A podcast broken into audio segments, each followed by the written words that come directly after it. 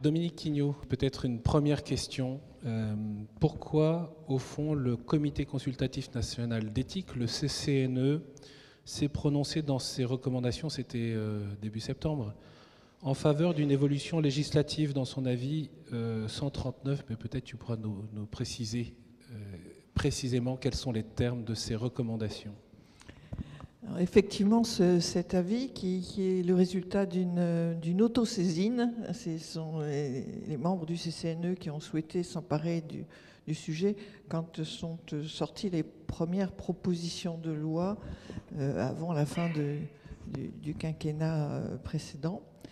Et euh, il y a eu de très longues semaines de travail, il y a eu beaucoup d'auditions, mais peut-être dès le départ un certain malentendu entre les différents membres du groupe de travail, ceux qui souhaitaient qu'il y ait une évolution de la loi et ceux qui euh, se demandaient si c'était le, bon moment. Pas tous pour les mêmes raisons, mais avec euh, un certain nombre de, réserves.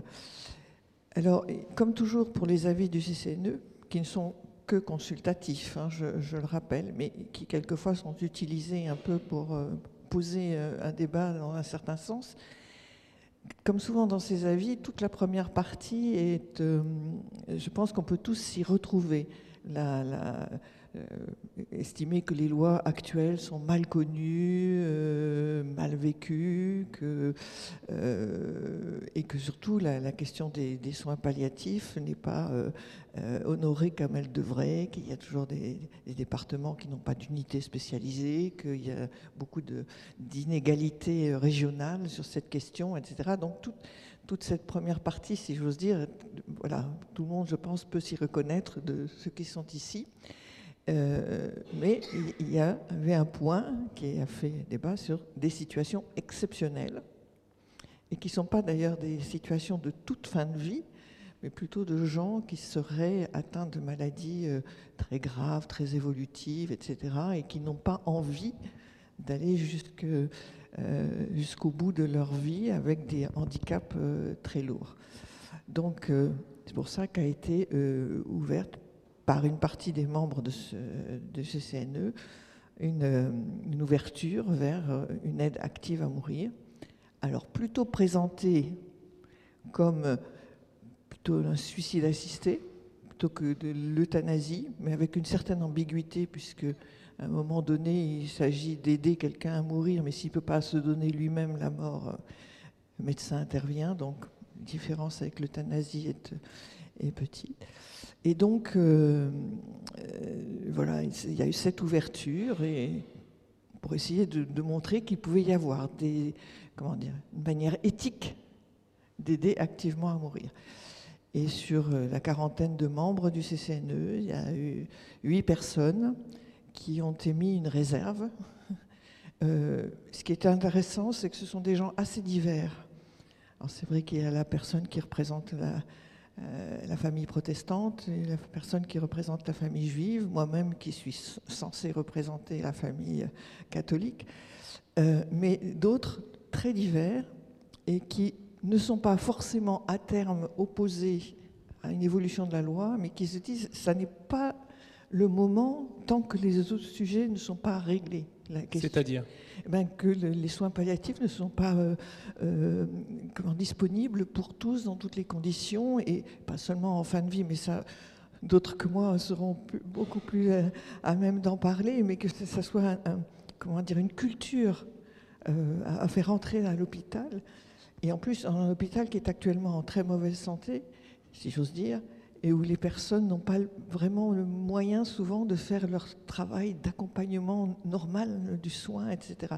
Donc dans cette réserve, il y a une partie des, signataires qui disent non, c'est pas le moment. D'abord, réglons ces, questions parce qu'autrement, on pourrait penser que c'est une manière de ne pas régler la question des soins palliatifs que d'autoriser euh, quelque chose de plus loin. Et puis, à l'intérieur de ces huit des gens qui sont plus profondément heurté par l'idée de cette rupture importante, de, des conséquences pour euh, euh, l'ensemble de la société, mais autant de sujets qu'on pourra, sur lesquels on pourra revenir, sur le sens de la liberté, le sens de la solidarité, etc. Les mots ayant effectivement dans ce dossier un grand rôle à jouer. Peut-être encore un petit mot euh, sur ce que valent les réserves. Parce qu'au fond, est-ce que on retient que huit personnes ont émis des réserves? Euh, C'est un premier point. Et le deuxième point, c'est est-ce que vous avez l'impression que, au fond, cet avis qui n'est que consultatif euh, est instrumentalisé comme une ouverture, comme une manière d'imposer une option plus qu'une autre? Ben, Il est très certainement reçu comme cela. Et je suis assez championne des avis euh, minoritaires dans, dans CCNE. C'est vrai que ça n'est pas retenu, j'ose le dire, par les médias, hein, que je représente aussi un peu ici. C'est-à-dire souvent, on retient euh, même pas toute la lecture de la vie, parce que la lecture de toute la vie est intéressante d'une certaine manière pour euh, une partie des sujets. c'est une invitation pour vous à lire la vie. Mais le, effectivement, l'ouverture, c'est ça qui, c'est vrai, c'est ça qui fait l'actualité. Je ne peux pas dire le contraire. Donc, euh, non, la seule chose qui, qui moi, m'a intéressé dans cette signature, c'est que c'était des gens divers. Et c'est vrai que les partisans les plus acharnés de, de l'euthanasie ont tendance à présenter les opposants comme le club des cathos un peu conservateurs. Et pour être tout à fait honnête, il m'avait Vous reconnaissez tout à fait dans ce profil, Dominique. Je me reconnais tout à fait dans ce profil. Mais il m'a même été demandé, au cours de la conférence de presse, à moi de présenter la vie euh, minoritaire. Et ce que j'ai refusé de faire, parce que je trouvais que ça, ça empêchait de voir qu'il y a des personnalités différentes et pour des raisons qui ne sont pas que des, raisons euh, de, foi ou de conviction religieuse, mais des raisons d'humanité, hein, c'est le mot qui, a été utilisé par, euh, par Monseigneur. Voilà, et c'est ça qui est important. Donc, je pense que, suis sûre, vous avez raison, que peu de gens se souviennent de ça, de ces minoritaires, mais euh, pour moi, c'était important. on s'arrête un temps sur la sémantique. Euh, parce qu'on a dit euthanasie, suicide assisté, aide active à mourir. Est-ce que c'est la même chose ou c'est pas la même chose? Alors c'est assez différent. Euh, aide active à mourir, pour moi, euh, médecin en soins palliatifs, ça veut rien dire. Je revendique le fait que j'aide activement les personnes à mourir. Je précipite pas leur mort, mais néanmoins je les aide à mourir. Donc c'est vrai que c'est un terme que je n'utilise pas parce qu'il est, à mon avis, à dessein flou et il recouvre une réalité tellement. Qui, qui, on y met derrière ce qu'on veut y mettre. Il est volontairement flou Je pense. Après, euh, euthanasie, suicide assisté, c'est euh, à la fois euh, proche et à la fois très différent. Proche parce que dans les deux cas, il s'agit de, euh, de manière assez commune, donner la mort ou hâter la mort de quelqu'un, le plus souvent à sa demande. Euh, à sa demande. Euh, maintenant, il est extrêmement différent parce qu'il ne convoque pas le tiers de la même manière. L'euthanasie, c'est le fait de donner la mort à quelqu'un à sa demande, souvent quelqu'un de malade et souvent un soignant. Euh, le suicide assisté, c'est de donner à quelqu'un les moyens de mettre fin à sa vie. Donc, in fine, la personne va décéder de manière prématurée, mais l'intervention du tiers est très différente, et en ça, pour moi, ce sont deux réalités assez différentes. Peut-être, euh, Erwan, un, rappel du cadre législatif dans lequel on est. La dernière loi sur la question, c'est 2016, ce qu'on a appelé la loi Claes-Leonetti. Oui, alors la, la loi actuelle euh, en 2016 a, il me semble, développé la question des directives anticipées, mais a surtout été retenue par l'introduction de la sédation profonde et continue maintenue jusqu'au décès, euh, qui est, euh, qui est une, un, acte qui en fait était réalisé avant la loi, mais qui est encadré et officialisé par la loi, qui est la possibilité effectivement, lorsqu'une personne euh, en fin de vie a des souffrances réfractaires, c'est-à-dire que les traitements ne permettent pas de les diminuer suffisamment pour qu'elles soient supportables, euh, la, possibilité de la plonger globalement dans un coma artificiel en attendant l'arrivée naturelle euh, de la mort. donc c'est effectivement ce qui, est, ce qui est mis en place, qui est mis en place normalement lorsque le, pronostic vital est engagé à court terme. Euh, il y a eu des directives de la Haute Autorité de Santé qui, euh, permettent de, dire que Globalement, le court terme, c'est une question de jours. C'est-à-dire qu'en moyenne, les, sédations profondes et continues se pratiquent quand le décès est attendu dans les 3 à 4 jours à partir du moment où, euh, elle est engagée. évidemment, euh, les médecins ne sont pas devins, ça peut être plus court, ça peut être un peu plus long, mais c'est globalement dans ce, délai-là que ça doit être mis en œuvre. Et c'est là d'ailleurs où le CCNE relève qu'il il y a quelque chose à, à, faire évoluer parce que cette situation-là, cette disposition-là, ne satisfait pas complètement ce qui voudrait permettre une aide active à mourir au-delà de ces quelques jours. Pardon, oui, non, effectivement, c'était ça un peu le nœud de, la question pour ces situations dites exceptionnelles, pour des maladies qui n'ont pas voulu être citées par le CCNE de façon à ne pas, euh, comment dire, porter un peu le regard sur ces maladies. N'empêche que dans les médias, on ne parle toujours que des mêmes. Donc euh, le résultat est, quand même. Non, c'est l'idée que, euh, justement, des gens. Alors c'est là aussi que les mots sont intéressants, qui auront le sentiment que leur fin de vie annoncée, étant donné la gravité de leur maladie, ils la vivront comme euh, une perte de dignité, ils veulent pouvoir décider à un moment donné, et là, dans un délai, alors il n'a pas été fixé, mais j'en dis six mois euh, ou peut-être plus, pouvoir décider de, mourir. Et c'est ça qui fait aussi la différence euh, entre la loi actuelle et une possible nouvelle loi. Pardon. Alors, si je puis me permettre, il y a aussi une, différence qui est importante, c'est que la sédation profonde et continue, elle s'adresse aux gens qui sont en train de mourir et elle n'a pas objectif à hâter le décès. Et donc, euh, pour moi, il me semble que c'est là aussi un, problème de sémantique.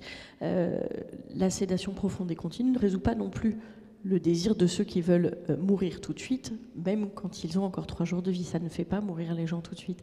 C'est vraiment une autre chose et c'est vrai que je pense que c'est important de le, souligner. Donc oui, la sédation profonde et continue ne résout pas la demande de mort que ont certains de nos concitoyens. C'est vraiment deux sujets différents.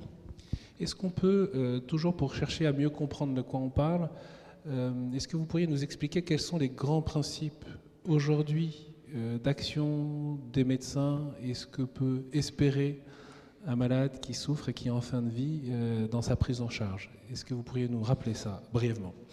Alors on a un cadre législatif qui est très satisfaisant pour prendre en charge les gens qui vont mourir, les gens malades et en fin de vie. Les grands principes, c'est le premier, et c'est important l'ordre, c'est l'obligation de soulager.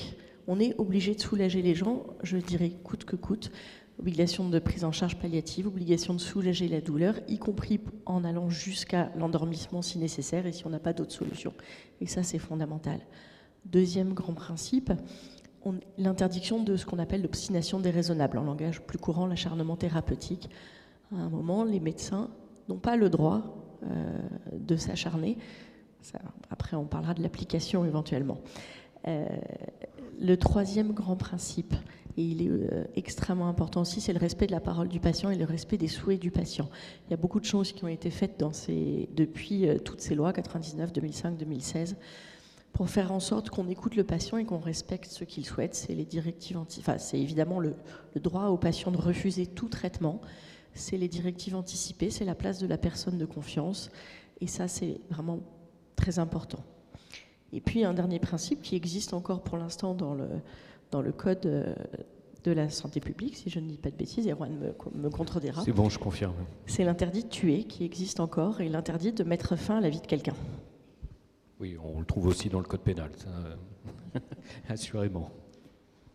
Et alors à partir de là, euh, racontez-nous un peu les soins palliatifs, parce que vous, vous êtes euh, chef de service euh, de soins palliatifs. Comment, comment ça se déroule au quotidien pour qu'on puisse aussi mieux comprendre comment ça se passe? Parce qu'il y a parfois beaucoup de peur autour de la question de la fin de vie. Et de fait, dans notre culture occidentale et en France, on a du mal à parler de la mort. Il y a là, vous avez raison, un enjeu extrêmement fort dans ce débat. Au-delà des questions législatives, il y a le regard que les gens portent sur la mort et plus particulièrement sur les soins palliatifs. Euh, les soins palliatifs, j'ai une expression que j'aime beaucoup. Moi, je dis de mon service, les gens pensent arriver dans un mouroir, en fait, ils arrivent dans un vivoire. Euh, être euh, soignant en soins palliatifs, c'est une histoire de vie. Et au quotidien, concrètement, ce qui se passe dans les services, c'est vivant. Euh, il y a de la vie, il y a de la joie, il y a de l'émotion peut-être plus que de la joie, c'est de l'émotion. Alors l'émotion, elle est évidemment parfois positive, souvent aussi triste, parce que ça ne se gomme pas, la mort, ça reste quelque chose de, de très triste. Mais le quotidien, c'est un quotidien extrêmement vivant. Et aussi paradoxal que, que ça peut peut-être vous paraître, c'est un quotidien en soins palliatifs qui est beaucoup plus vivant que dans tout le reste, notamment de l'hôpital. C'est vraiment l'endroit où, on permet la vie euh, jusqu'à son terme et malgré la maladie. Je serais curieux de savoir pourquoi vous, vous avez choisi euh, les soins palliatifs comme médecin. C'est une vraie, une vraie, vraie question difficile. Il faudrait peut-être dix années d'analyse pour arriver à y répondre complètement. Ceci étant, je pense que c'est un mélange de plusieurs choses. D'abord, la, la, prise la prise de conscience progressivement au cours de mes études de médecine que la médecine finalement elle ne guérit pas tant que ça. Mais si déjà elle soulage, c'est déjà énorme. Euh, aux urgences, on imagine tous qu'on va sauver la vie de gens qui font des arrêts cardiaques et en fait le quotidien il est, il est fait de petites choses mais qui soulagent les gens et c'est très important. Après, il est fait aussi d'expériences un petit peu difficiles et malheureuses, d'expériences de, de, relations humaines que j'ai trouvées difficiles à l'hôpital, de médecins notamment qui euh, ne se comportaient pas comme euh, humainement comme je, le pensais bien et qui m'ont amené à essayer d'aller vers une voie euh, plus humaine. Et puis après, c'est aussi des rencontres, tout bêtement, des rencontres bah, justement avec d'autres soignants de soins palliatifs, avec des médecins qui m'ont amené à me poser les bonnes questions et à me dire il y a peut-être justement une autre voie entre s'acharner ou donner la mort. Il existe une voie qui est la voie de soulager et d'accompagner. Les soins palliatifs en France, Erwan, dis-moi si je me trompe, normalement, tout le monde devrait pouvoir y avoir accès. Et c'est la loi qui le dit, Or, ça n'est pas le cas, objectivement. Ben on, peut, on peut dire, et je, je, je, citerai Monseigneur d'Ornelas sur, euh, sur une très bonne antenne, euh, KTO, euh, qui disait que l'État est en faute, et en faute grave. Euh, ma question est presque de me dire, ces derniers temps, il y a eu le, procès du siècle, l'affaire du siècle, pour poursuivre l'État sur son inaction dans le cadre du dérèglement climatique. Euh, ma question est un peu de me demander si on ne pourrait pas poursuivre l'État pour son inaction sur les soins palliatifs. Parce qu'effectivement, en 1999, la loi Kouchner a posé que euh, toute personne qui en le, nécessite a droit à l'accès aux soins palliatifs. Donc cela fait 23 ans que la loi l'a édictée. Dans une loi dont les termes, l'intitulé est juridiquement fort, enfin c'est le texte de la loi dit que la loi garantit l'accès aux soins palliatifs. Quand on dit garantir en droit, c'est pas rien. C'est pas euh, voilà, c'est vraiment un terme extrêmement contraignant juridiquement. Euh, aujourd'hui, on a des propositions de loi qui se proposent de rajouter universel. Euh, donc, on aurait un droit universel aux soins palliatifs. Ça fait joli dans une proposition de loi, mais ça ne change strictement rien juridiquement, c'est totalement décoratif. Donc ça fait 23 ans qu'on est censé avoir accès aux soins palliatifs. Or aujourd'hui, euh, on a 26 départements qui n'ont pas d'unité de soins palliatifs. On a, je crois, euh, vous me détromperez, deux tiers de Français qui devraient y avoir accès, qui n'y ont pas accès. Euh, et, effectivement, quand on commence un peu à, ouvrir les yeux sur ce que l'on est capable de faire en soins palliatifs et qu'on constate qu'on ne le fait pas partout en France, c'est quelque chose qui peut véritablement mettre en colère, de se dire que depuis tout ce temps, on a même, on a même zappé un plan d'investissement. Aujourd'hui, on nous dit qu'il faudrait que le développement des soins palliatifs soit un préliminaire avant d'aborder l'euthanasie. La réalité, c'est qu'on est en train d'avancer sur l'euthanasie et que le plan 2018-2021 d'investissement sur, les euh, sur les soins palliatifs a été totalement oublié, totalement mis de côté. Alors quand on s'est réveillé pour dire maintenant on va passer à l'euthanasie, d'un seul coup, le ministre de la Santé s'est relevé pour dire euh, maintenant on fait un plan. Et puis, puis effectivement, on l'officialise. Mais pendant trois ans, les soins palliatifs l'ont attendu, ce plan-là. Donc effectivement, on on a un vrai problème d'accès. C'est assez odieux parce que euh, véritablement, je me souviens d'un... On a des groupes de parole entre bénévoles de soins palliatifs. Je me souviens d'un bénévole qui était très ému et qui partageait le fait qu'il a accompagné un proche dans, euh, un coin de France où il n'y avait pas de soins palliatifs. Et lui, il vit là où on est euh, une pratique imminente de soins palliatifs, et ça le bouleversait de se dire tout ce que je sais, tout ce que je vois, ce que l'on est capable de le faire, on ne le donne pas, on ne l'a pas donné à ce, proche. Donc ça, effectivement, c'est c'est la, vraie et peut-être la seule grande bataille qu'on devrait avoir sur la fin de vie. Réaction, euh, Dominique? C'est tout, à fait vrai. Enfin, je veux dire, euh, c'est... D'ailleurs, ce qui, ce qui motivait la colère de ceux qui n'ont pas signé la vie, c'est de se dire le, faire bouger la loi dans le sens d'une ouverture vers euh, l'euthanasie, c'est un renoncement par rapport aux autres. C'est se dire, on n'y arrivera pas. C'est accepter l'idée qu'on n'arrivera pas à faire évoluer les soins palliatifs au point d'assurer une mort sereine, pas forcément douce, mais pour tous. Et, c'est ça, c'est ça l'enjeu, effectivement. C'est partir battu au-delà de ceux qui, en font un combat, euh, comment dire, de, euh, comment dire, oui, humain, enfin de, politique ou humain.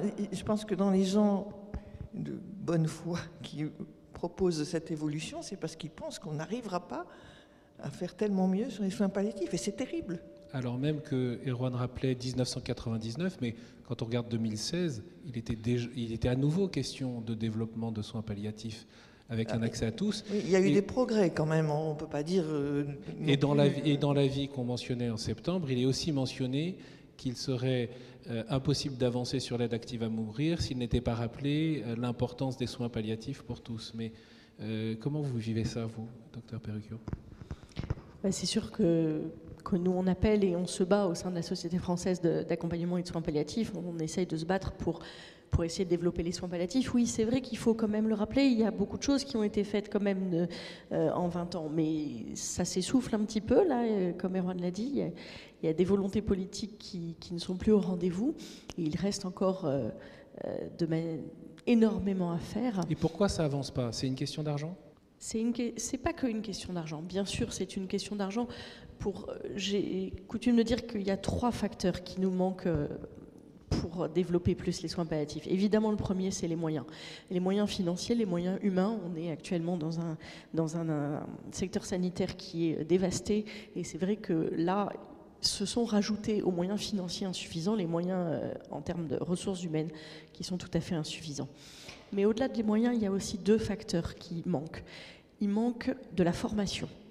Euh, en moyenne, un médecin, il a 6 à 10 heures de formation sur ses 10 années d'études aux soins palliatifs. On comprend assez aisément que c'est tout à fait insuffisant.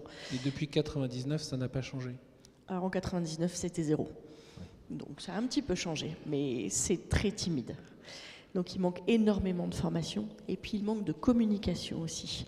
Euh, je l'évoquais tout à l'heure euh, et c'est tout à fait normal. Le, le, regard qui est porté sur les soins palliatifs, il est assez négatif et on peut aisément le comprendre, les gens n'ont pas envie d'en parler, d'en entendre parler. Et du coup, s'en font une image tout à fait euh, fausse. Euh, accéder à une équipe de soins palliatifs, c'est une énorme chance. Euh, ça ne devrait pas, ça devrait être un droit, c'est censé être un droit, ça devrait être un droit, mais c'est une énorme chance. La malchance, c'est d'être malade et de mourir, bien que ça va tous nous arriver un jour. Mais accéder à une équipe de soins palliatifs, c'est une chance. Et ça, je pense que c'est important de le dire et de dire ce qui se vit en soins palliatifs, parce que de manière bien naturelle, les gens en ont peur, et ça, c'est un frein aussi à l'accès aux soins palliatifs. Encore une question sur ce sujet, parce qu'il y a un paradoxe. Euh, vous dites, euh, on n'aime pas parler des soins palliatifs, il y a une mauvaise image, et pour autant, en ce qui concerne l'euthanasie depuis des années, et Monseigneur Rouget le disait en introduction, ça fait longtemps que ce débat euh, court dans, notre société et, revient régulièrement et est reporté régulièrement sur le devant de la scène, y compris politique. Erwan? Oui, mais justement, euh, c'est pas si paradoxal. C'est qu'en en fait, quand on reprend les émissions qui sont consacrées à la fin de vie, euh, vous regardez, sauf depuis septembre, où le monde des soins palliatifs a un peu plus accès euh, aux médias. Euh, mais sinon, vous prenez une émission sur la fin de vie, on va vous parler d'euthanasie. On vous dit on va débattre de la fin de vie, on ne fait que débattre de, l'euthanasie. Euh, donc déjà, vous avez, vous cette, cet inconvénient-là. et puis je pense en plus qu'il y a une question profondément culturelle qui est que l'euthanasie, ça, intellectuellement, déjà, ça soulage de pouvoir se dire le, jour où la question se se, produira, j'aurai cette possibilité. Et, on légalisera. Un jour ou l'autre, ce sera, légalisé. Et donc, euh, je pense que pour un certain nombre de personnes, ça joue un peu comme un interrupteur on-off. C'est quand vous commencez à penser à la mort, ça commence à vous faire flipper, que vous commencez à penser à la douleur, euh, etc. Vous mettez sur off en disant ce jour-là, ça se produira. Et, euh, donc, et en plus, on est dans une dans une culture qui, de toute façon, je pense de façon renforcée ces dernières années, se mobilise pour les actifs, les productifs, les, vainqueurs, euh, les forts, et donc a, beaucoup de mal à envisager la solidarité réelle et à envisager la, moi, j'ai été frappé de, de, de, constater pendant le, pendant le Covid, de constater qu'en fait, quand on parle de personnes fragiles, euh, si on regardait autour de nous, c'est presque la moitié de la population. Euh, mais en fait, dans le cours de notre vie, on, voilà, beaucoup de gens fragiles ne le, signalent pas. Enfin, c'est mais en fait, ça devrait prendre une part bien supérieure dans notre, dans notre vie parce qu'effectivement, ça concerne un nombre considérable de Français. Mais le, le focus est porté sur les, actifs et les, et les productifs. Tu évoques, Erwan, euh, les médias, le traitement médiatique. De fait, tu es sur de nombreux plateaux qui sont en général contradictoires. En l'occurrence, le, choix ce soir, ça a été de pouvoir approfondir. Il y a suffisamment de contradictoires pour ceux qui veulent pouvoir euh, voilà, profiter de, de, ces débats aussi. Mais ce soir, approfondissons et continuons du coup à approfondir sur la notion de liberté. Parce que moi, c'est quelque chose qui m'intrigue. Qu'on puisse user de ce terme pour promouvoir l'aide active à mourir. Dominique oui, alors vraiment, je trouve que c'est un, sujet clé dans ce, dans ce débat, parce que les partisans de, euh, de l'euthanasie euh, revendiquent une liberté, pour dire, et disent, mais cette liberté, pourquoi est-ce que vous, qui n'y êtes pas favorable, vous nous la refuseriez? Personne n'est obligé de se suicider si la loi, enfin de, pardon, d'être euthanasié si la loi euh, l'autorise. Et c'est là tout le débat, c'est de se dire, mais faire bouger la loi dans ce sens-là, quel message ça envoie à l'ensemble de la société, à l'ensemble des personnes malades, à l'ensemble des personnes très âgées, qui ne cessent de se dire dans leur tête souvent, je suis un poids, un poids pour ma famille, un poids même peut-être pour la sécurité sociale, pour... Euh, voilà. Et là, il y aurait... Alors, je vais peut-être utiliser des mots euh, juridiques qui ne sont pas bons, Hervé, tu me pardonneras, mais euh, voilà, un jour, si ça arrive, la loi, on reconnaîtra par la loi qu'il y a des vies qui méritent, enfin, qui ont le droit de ne pas être vécues parce qu'elles ne seraient pas dignes. Quoi. Et ce message-là, bien sûr, il va être terriblement reçu par des gens. Moi, ce qui me frappe, pour dire un peu de mal des médias, mais encore une fois, il faut jamais parler des médias, parce qu'ils sont tous différents. Mais dans, tous les reportages que l'on voit ou les personnes que l'on voit qui demandent l'euthanasie, qui vont en Suisse et tout ça, qui sont mis en valeur parce qu'ils ont des graves maladies, mais on ne montre jamais des gens qui ont les mêmes maladies et qui, et qui se battent. Et qui Pourquoi ont ben, Posons-leur la question, pas vous, pas nous, mais euh, c'est vrai. C'est, euh, moi, je me souviens un, un film sur Lourdes qui montrait un monsieur euh, atteint de la maladie de Charcot, puisque c'est souvent cette maladie qui est, je veux dire, avec son épouse et tout ça. Enfin, je, veux dire, ça, on ne voit pas. En revanche, la, poétesse, l'écrivain, euh, qui. Euh, mais c'est pas elle que je condamne, hein, c'est, mais ça, ça on, en, on en parle. Quoi. Non, non, mais il se trouve que j'ai fait une expérience dans mon service la semaine dernière où on a effectivement une équipe de télévision qui est venue interviewer justement une patiente atteinte de la maladie de Charcot qui, euh, n'avait rien demandé et qui souhaitait pas être euthanasiée, qui était euh, j'ose le dire, heureuse de vivre. Et c'est vrai que euh, c'est assez rare, et c'est assez rare, à mon sens, pour une raison déjà. La première, c'est que nos patients ne sont pas des militants. Nos patients, ce qu'ils veulent, c'est juste essayer de vivre le mieux possible et qu'on les aide à vivre le mieux possible. Et donc déjà, ils ne cherchent pas à être sur le devant de la scène. Et puis cette dame, et j'ai trouvé que c'était assez extraordinaire, elle a dit à cette équipe de télévision, qui lui a posé la question est-ce que vous, vous voudriez être euthanasié Elle a, elle a même pas dit non, parce qu'en fait, elle n'est elle est pas du tout militante anti-euthanasie. Elle a juste dit bah, peut-être qu'un jour je la demanderai, mais en fait, surtout, je n'ai pas envie d'avoir à me poser la question. Et ça, je pense que c'était incroyable parce que c'est elle qui l'a dit de manière spontanée. Et vous disiez tout à l'heure, on ne, forcera pas le gens à être euthanasiés, c'est assez probable. En revanche, on, va forcer tout le monde à se poser la question. Et ça, rien que ça, c'est vraiment très inquiétant. Oui, moi, je, suis aussi pas surpris, hein, mais le fait que l'on aborde ce débat par la liberté est déjà euh, foncièrement une, mauvaise façon de le, placer, parce que déjà ça nous, ça nous oriente sur une question individuelle, euh, et, et, la vraie question qui doit se poser, c'est celle de la vulnérabilité des personnes. Euh, on, est, on, a affaire à des, des, personnes, en fait, quand on vous parle de la liberté, c'est parce qu'on on vous présente effectivement des gens qui sont militants pour le coup. Ils ont le droit de l'être. Ils ont le droit de, revendiquer leur maîtrise, je ne leur reproche pas. Ce que je, dis, c'est que ces gens-là ne sont pas nécessairement représentatifs de la population atteinte de la maladie de Charcot, mais aussi de la population qui sera éventuellement soumise à l'euthanasie. Pour être un peu froidement statistique, euh, quand on regarde les rapports officiels de la Commission fédérale de contrôle et d'évaluation de l'euthanasie en Belgique, euh, on, voit que seuls 8% des cas d'euthanasie concernent des, cas de maladie du système nerveux, 92% euh, ne les concernent pas, que 70% des euthanasies sont pratiquées sur des personnes de 70 ans, de plus de 70 ans plutôt, donc euh, qui sont aussi éventuellement malades, mais, mais la réalité c'est qu'effectivement l'euthanasie fondamentalement ne concernera pas avant tout des personnes atteintes de SLA dans les choses qui me choquent et me mettent un peu en colère dans ce débat, c'est que je trouve qu'à un moment donné, on instrumentalise ces, malades de SLA. Il y a un moment où ça va bien, on a le sentiment d'avoir une, exposition. On vous présente ces malades, euh, je suis désolé, c'est un peu brutal comme, expression, mais un peu comme des phénomènes de foire. Ça fait peur. Donc on, vous présente, des, on vous présente des personnes qui sont là pour vous faire peur. Euh, et, donc pour vous orienter totalement dans, votre décision.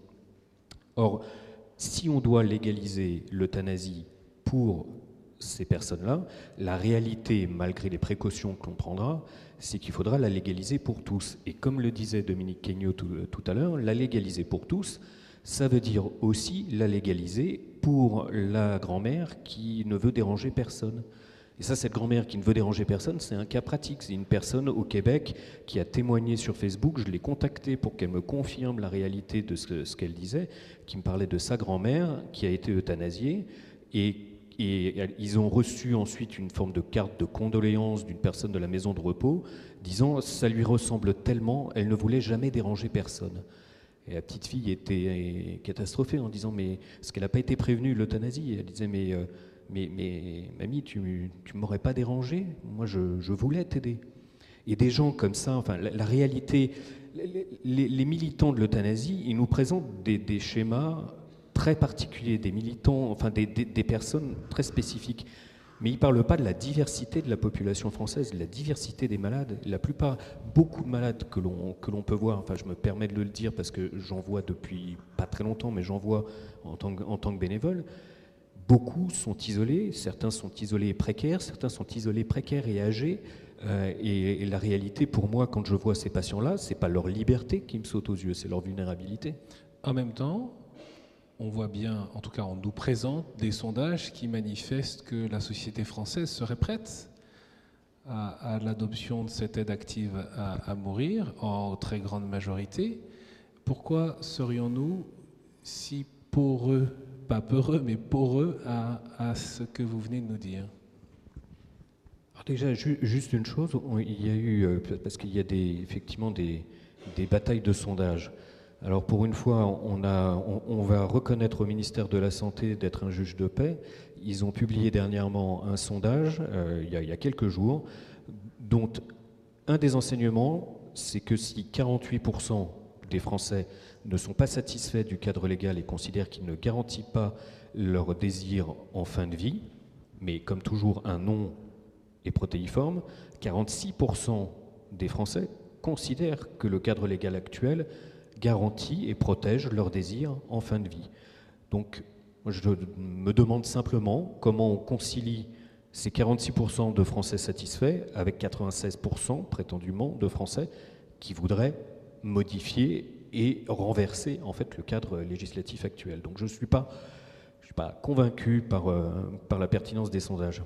Pour autant, pourquoi on serait si poreux à ces réalités que ces situations qui nous sont souvent présentées? Moi, je, je, me demande souvent, mais bon, j'ai peut-être tort, dans les sondages, si ce n'est pas la peur de vieillir qui, qui, qui motive la réponse. Pas la peur de la mort, finalement, mais la peur d'une vieillesse dépendante, euh, où on perd euh, ses capacités, on pense à Alzheimer, etc. Autant de situations qu'en théorie, aucune loi sur l'euthanasie ne devrait régler. C'est là aussi l'absurdité de, enfin, je veux dire, de ces sondages. C'est d'abord, on, y répond à tout âge, quand on est loin d'avoir euh, les difficultés peut-être liées à une grande maladie. Et en plus, voilà, moi, ça, me travaille depuis longtemps. Je pense que c'est notre peur de vieillir qui est en jeu. Et si je peux compléter, notre peur de vieillir, et vous l'avez dit tout à l'heure, la peur de la dépendance et de la perte d'autonomie. Euh, et, c'est vrai que c'est ce qu'on voit au quotidien. La plupart des patients qui demandent, parce que ça arrive, on en a dans nos services, euh, on en a des patients qui demandent à ce qu'on fasse quelque chose, à ce que ça s'arrête. L'immense majorité de ces patients-là, quand on les prend en charge de manière correcte, ils cessent cette demande-là, parce qu'en fait, le ça s'arrête, c'est la souffrance, la douleur et, les différents symptômes. Néanmoins, et vous avez, vous avez raison, il ne faut pas euh, nier qu'il y a un certain nombre extrêmement minoritaire, ça a été évalué dans une étude il y a quelques années, qui fait état de 0,3% des patients qui persistent dans leur demande euh, de, mort une fois qu'ils sont correctement pris en charge. Mais c'est vrai qu'il y en a quelques-uns. Et la plupart de ceux-là, c'est quasiment toujours des patients qui ne sont pas dans une souffrance actuelle, mais ils sont dans une peur qu'on peut très bien comprendre, dans une peur de la, de la dépendance et de la, de la, perte d'autonomie et de la vieillesse. Alors, dans notre cheminement, dans notre échange de ce soir, j'en viens à une question que j'aimerais bien vous poser, et il nous reste une dizaine de minutes euh, pour, pour partager sur ce point, c'est qu'est-ce qu'au fond vous avez à nous dire, qu'est-ce que vous avez à annoncer en quelque sorte euh, face à cette situation euh, les patients que vous accueillez, ils sont ce qu'ils sont dans la situation dans laquelle ils se trouvent, malades et en fin de vie. Si ce n'est pas l'aide active à mourir, qu'est-ce que c'est et pourquoi? Je vais démarrer. Moi, j'ai envie de dire que les messages, le, premier, ça a été un peu le fil rouge, mais c'est euh, euh, ce que veulent les patients, c'est qu'on les aide à vivre. Et ça, c'est vraiment l'expérience de, centaines et de milliers de patients accompagnés depuis des années ils veulent qu'on les aide à vivre malgré la maladie, à pas se sentir un poids. Et c'est l'honneur pour moi d'une société que de permettre ça. Et puis le deuxième message, et qu'on n'a pas bien abordé, et là je vais me faire le porte-parole de l'immense majorité des soignants de soins palliatifs, c'est qu'il faut être bien clair. Donner la mort n'est pas un soin et ne pourra jamais être un, soin. Ça ne fait pas partie du champ du soin. Si le législateur, si la société veut à un moment légiférer, euh, Soit. Mais ça n'est pas un soin, que ça ne rentre pas dans le champ du soin.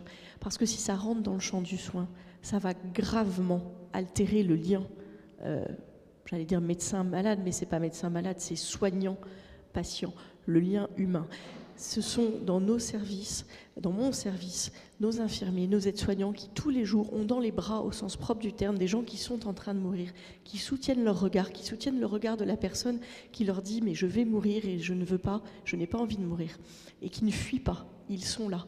Et c'est très rare en fait, vous vous rendez compte, ils sont là et ils soutiennent ce regard-là. Et ça, c'est extrêmement difficile. Et si après, on doit donner la mort à cette personne, il y a une part de soi qui meurt avec.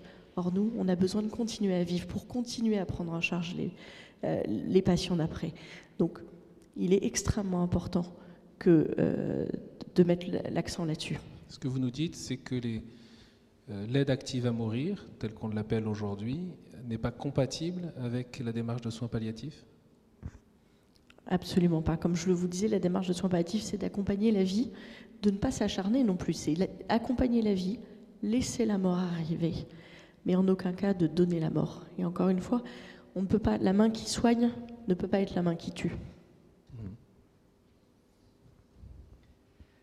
Oui, moi je, je, suis touché, en fait, je me suis ouvert une lucarne dans le monde des soins palliatifs en, commençant ce, ce, bénévolat. Et, je pense qu'effectivement, il faut qu'on ait conscience que ce n'est pas n'importe quel rôle ce que l'on demande aux, soignants. Ce n'est pas n'importe quel service euh, d'hôpital. Euh, c'est ce que Ségolène disait très très bien à, l'instant. Il faut quand même savoir qu'un soignant dans un service de soins palliatifs, il, entend la douleur, il entend les angoisses, il, fait, il, laisse la personne parler plus qu'il ne la fait parler, mais il la laisse parler. Euh, il, est conscient de son impuissance, il sait très bien que il va faire tout ce qu'il peut pour soulager, mais que au bout du compte, on va arriver à la mort. Euh, et, effectivement, euh, euh, Claire Fourcade, qui est présidente de l'ASFAP, avait écrit un texte en disant euh, une piqûre de mort et en disant si, je dois rentrer dans, une chambre et, piquer, enfin, et euthanasier la personne, je serai morte à l'intérieur. Le fait est qu'on veut, tout le monde veut des soignants qui soient attentifs, qui soient, qui soient humains, mais si vous leur demandez de vous tuer à la fin, euh, ils ne pourront pas s'engager de la même manière. Et, quand on regarde ce qui se passe en Belgique, euh, je ne connais pas évidemment euh, tous les soignants qui euthanasient en Belgique, mais j'ai quand même eu quelques témoignages qui montrent que même quand ils se résignent à le faire, c'est dramatique. Quelqu'un comme Corinne Von Ost, qui, qui, a ouvert la Convention citoyenne sur la fin de vie, déjà ne pratique pas d'euthanasie dans son service de soins palliatifs. Comment mieux démontrer que par l'expérience que ça n'est pas compatible? En pratique, évidemment techniquement c'est possible. Quand on s'est posé une perfusion, on s'est, on tué. Mais, mais elle, ne, elle ne les fait pas dans son service de soins palliatifs parce que euthanasier des gens que l'on connaît, euh, ça, n'est, pas possible. Un autre médecin, dont je ne donnerai pas le nom parce qu'il n'est pas public, mais par deux témoignages de, médecins qui le connaissent, un médecin belge qui considérait que c'était dans son devoir vis-à-vis de la société belge de mettre en œuvre la loi, mais qui n'était pas en soi partisan de l'euthanasie, quand il témoigne de ce qu'il fait, il fond en larmes. Euh, donc, au bout du compte, qu'est-ce qu'on aura comme soignants si on leur demande de faire ça? Des gens qui vont se déshumaniser, qui vont souffrir, ou qui vont être dans une forme de toute puissance médicale.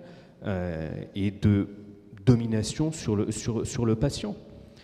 Donc euh, il y a, un vrai risque de déstabilisation de, notre système de soins. Le, CCNE évoque dans son avis la nécessité d'une clause de conscience euh, pour les soignants qui souhaiteraient ne pas faire les gestes, les actes. Oui, oui, je pense que c'est quelque chose qui, me semble-t-il, devrait être de toute façon reconnu, mais avec, comme pour l'avortement, la nécessité d'orienter euh, le patient vers, euh, euh, vers, vers un autre médecin qui accepterait l'euthanasie. Mais c'est compliqué pour un médecin qui accompagne quelqu'un à un moment donné aussi de, de, de, l'envoyer quelque part ailleurs. Quoi. Je veux dire, c'est terrible. Qu'il fasse ou qu'il ne fasse pas le geste, je pense que l'existence d'une loi euh, lui posera des, problèmes euh, terribles.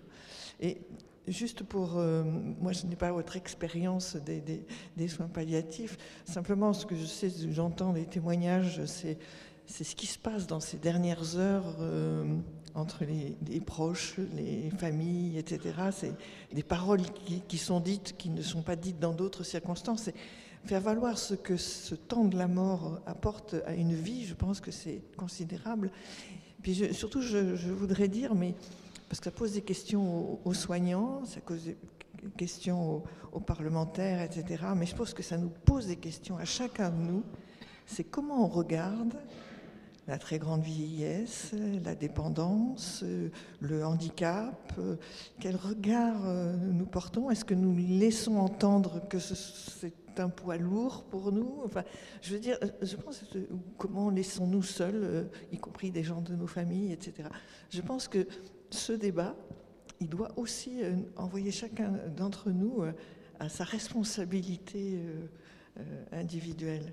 et c'est peut-être ça qui fait peur dans le débat aussi. Dominique, vous nous conduisez à la, à la conclusion de, cet échange, mais je voudrais quand même rebondir juste avant euh, sur la question de la clause de conscience. Elle est individuelle, mais est-ce que ça fonctionne dans une équipe? Non, ça ne fonctionne pas dans une équipe. Les soins palliatifs, par essence, sont pluridisciplinaires. On ne peut pas faire des soins palliatifs tout seul. Donc certes, nous, les médecins, on aura probablement une clause de conscience et on pourra toujours se réfugier derrière. Mais quid de l'infirmière à qui on n'aura pas trop demandé son avis? Quid de l'aide-soignante à qui on dira dépêche-toi de faire la toilette du patient à la chambre 55 parce qu'il est euthanasié à 10 heures? Quid de l'ASH, celle qui va nettoyer la chambre, à qui on dira la même chose? Et du kiné à qui, euh, qui, va arriver un matin et qui le lendemain, son patient aura été euthanasié? Les soins palliatifs se font en équipe. Euh, il faudrait à minima qu'on puisse avoir des clauses de conscience d'équipe, des clauses institutionnelles. Je voudrais, euh, pour conclure, euh, vous donner encore un, dernier, moment euh, pour que vous puissiez nous, nous, dire si vous voyez quelque chose de positif dans la situation dans laquelle nous nous trouvons. et puis également vos points de vigilance, parce que beaucoup l'éprouvent de vivre un débat biaisé, écrit d'avance. J'aimerais bien que vous nous puissiez nous confier un point de, vigilance dans ce contexte. Positif, ben, on parle beaucoup plus effectivement des soins palliatifs même si c'est beaucoup pour parler de l'euthanasie, mais quand même, depuis quelques semaines, on parle aussi un peu des soins palliatifs et il y a peut-être aussi une opportunité de les développer. Alors, euh, il faudra savoir la saisir et, ça, c'est le positif. La vigilance, effectivement, c'est est-ce que ce débat, il n'est pas un petit peu euh, joué d'avance? On n'espère pas. En tout cas, c'est une vraie question il est important d'en débattre et ça aussi, c'est déjà une bonne chose. Moi, pour le positif, je, vais, je vais renvoyer à ce qu'a dit Ségolène. Moi, je, resterai sur les points de vigilance. Euh, les points de vigilance, je, pense que c'est le fait de ne pas se leurrer sur le fait que euh, on, envisagera d'adopter une loi avec des garde-fous, des cas concrets, des cas strictement délimités. La réalité, c'est que tous les pays qui ont légalisé l'euthanasie ont connu un élargissement progressif mais systématique des cas d'ouverture à l'euthanasie. J'ai eu un débat avec euh, notamment un, gériatre hollandais, euh, Bert Kaiser, qui pratique des euthanasies depuis 14 ans. Euh, il vit tellement dans une réalité parallèle que quand le journaliste lui dit Vous comprenez que les opposants puissent avoir peur de, des dérives, est-ce que vous ne craignez pas que nous soyons sur une pente glissante?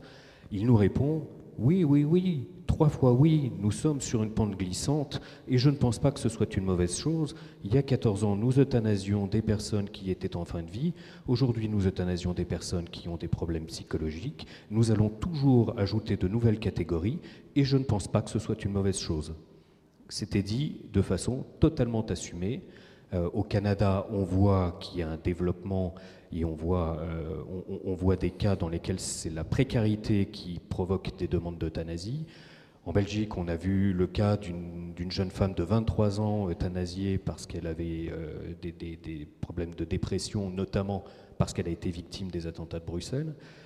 Il n'y a pas un pays dans lequel il n'y a pas un élargissement et il n'y a pas une dérive. Donc, on, on, me dit souvent, oui, mais on encadrera je suis peut-être trop abrupte, mais je ne crois à aucun encadrement. Quand l'interdit de tuer saute, il s'élargit. Dominique, le mot de la fin. le mot de la fin, sûrement pas, mais je suis absolument d'accord avec le risque d'élargissement. De, C'est sûr que la loi, aussi encadrée soit-elle au départ, ne résistera pas, parce que, au nom de l'égalité, puisque il y a liberté et égalité chez nous, hein, en France. Hein, bah, il est censé y avoir fraternité aussi. Hein. Oui, Mais en l'occurrence, sur ce débat-là, c'est est clair que des gens atteints d'une maladie qui ne euh, sera pas présentée euh, comme euh, ayant, donnant droit à, l'euthanasie diront mais pourquoi, pourquoi pas nous? Et, et, pour reprendre ce que vous venez de dire, le, il y a eu paru dans Le Monde du 1er décembre un texte d'un d'un docteur en, éthique néerlandais qui va s'adresser aux Français pour leur dire euh, faites attention. C'est quelqu'un qui, a qui est favorable à l'euthanasie, qui a été superviseur euh, euh, des cas d'euthanasie et qui dit ça, s'élargit trop, c'est pas, pas possible. Donc oui, c'est une, c'est une rupture, c'est une digue. Et quand il y a une digue qui cède, on va, on va très loin. Alors le positif, c'est que peut-être ça nous oblige, ce que je disais tout à l'heure, chacun et peut-être les soignants aussi, et peut-être euh, d'autres, tous ceux qui débattent, et je pense que c'est très important de débattre dans cette occasion, c'est dire, euh, si on veut éviter ça, mais qu'est-ce qu'il faut que l'on fasse chacun? Merci beaucoup à tous les trois d'avoir partagé euh, votre travail, vos points de vue, votre réflexion qui, peut, je, l'espère en tout cas, nous, nous libérer pour pouvoir mesurer à la fois la la vraie vie et puis cette manière de, vivre la mort aujourd'hui. Euh, quelle fin de vie voulons-nous? C'était le, thème de, notre échange. Merci à la paroisse Saint-Jean-Baptiste de Neuilly, au curé, le père Hautecoeur, ainsi que, toute l'équipe à la pastorale de la santé du diocèse de Nanterre, ainsi que, que le diocèse qui a organisé cette soirée. Merci à vous tous.